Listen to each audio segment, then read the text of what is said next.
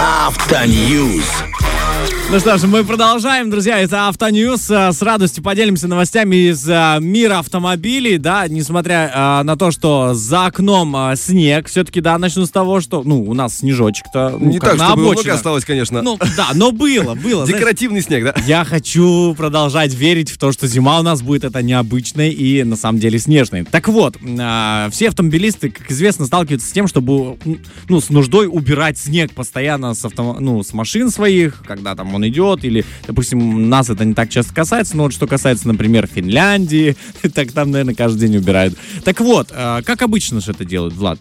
Можешь напомнить? Ты в твоем представлении, как бы ты убирал, как бы ты очищал свой автомобиль от снега? Нет, есть и вариант руками, конечно, расчищать. О, да. Но я голыми. Я как-то смотрел видео, как один дядька, я не знаю, где он раздобыл реактивный двигатель самолета. Ты мою новость рассказываешь, что ты делаешь? Я случайно. Хорошо. Ну вот, да, Влад действительно хороший лайфхак подметил.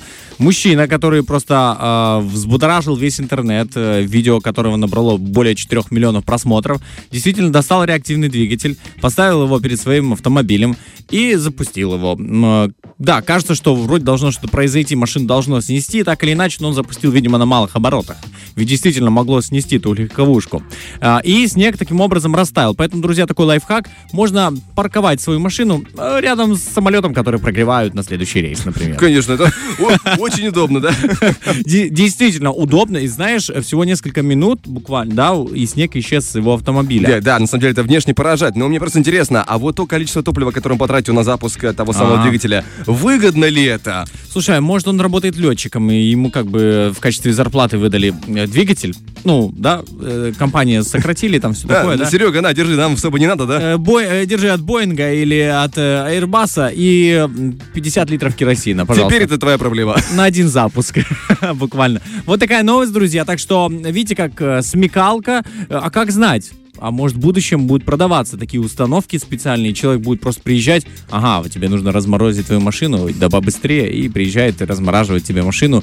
Главное, чтобы не сильно разморозил, чтобы пластик не начал. Вот я тоже про это думал, потому что действительно она, ну, это не очень безопасная установка, мягко говоря. Согласен, действительно, это какой-то умелец взял-то и сделал, я так предполагаю, и имеющий отношение, наверное, к авиации. Может быть, это какой-то конструктор, да, и так далее.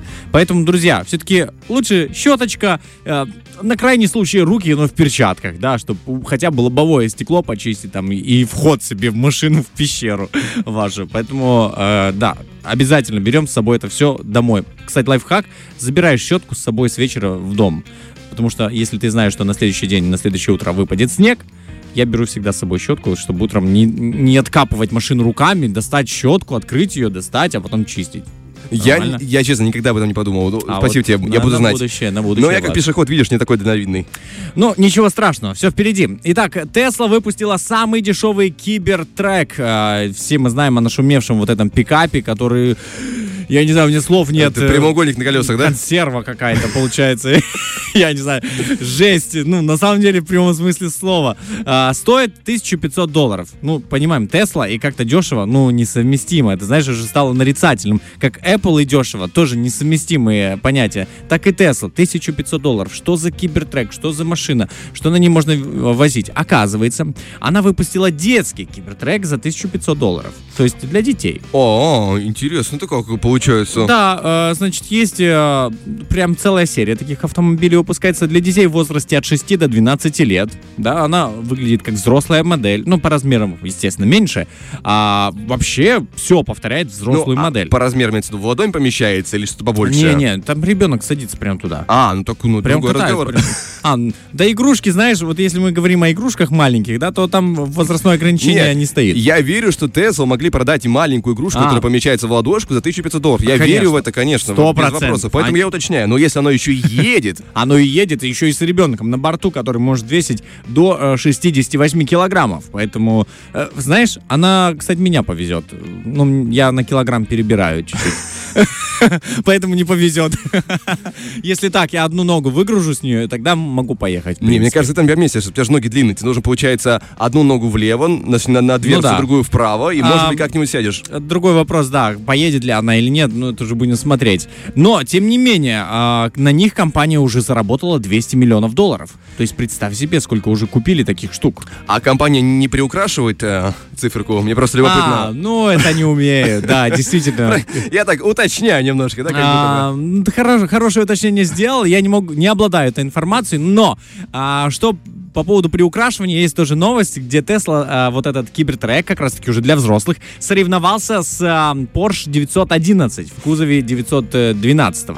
Что они сделали? Они взяли еще и прицепили к кибертреку прицеп с такой же машиной Porsche, да, и давай, типа, ну, проедь 1/4 мили, кто быстрее проедет. Так вот, пользователи заметили некую хитрость от компании Tesla, что якобы на самом деле машина не 1/4 проехала, а 1/8. Ну, как-то они с расстоянием чуть-чуть ошиблись, да, получается. Этот же кибертрек, он очень быстро разгоняется. 1/8, они соревновались на 1/8, а на самом деле 1/4 проехали. Потому что Porsche, если разгонится, кибертрек останется сзади. Ну да, Porsche это же гоночная машина рассчитана. Да, а это я не знаю, как назвать. Ну, не знаю, у меня нет слов по поводу этих автомобилей. Оно как бы прикольно, но ездить на этом не хочется, если честно. Да, вот я бы поездил бы на другой. Например, Шкода, как известно, многие компании стали выпускать электрокары. Последняя новость буквально. И Шкода тоже выпустила свой электрокар с запасом хода на 550 километров. Все, дабы, знаешь, ну, сказать этому Илону Маску, что не ты один такой умный, получается, парень.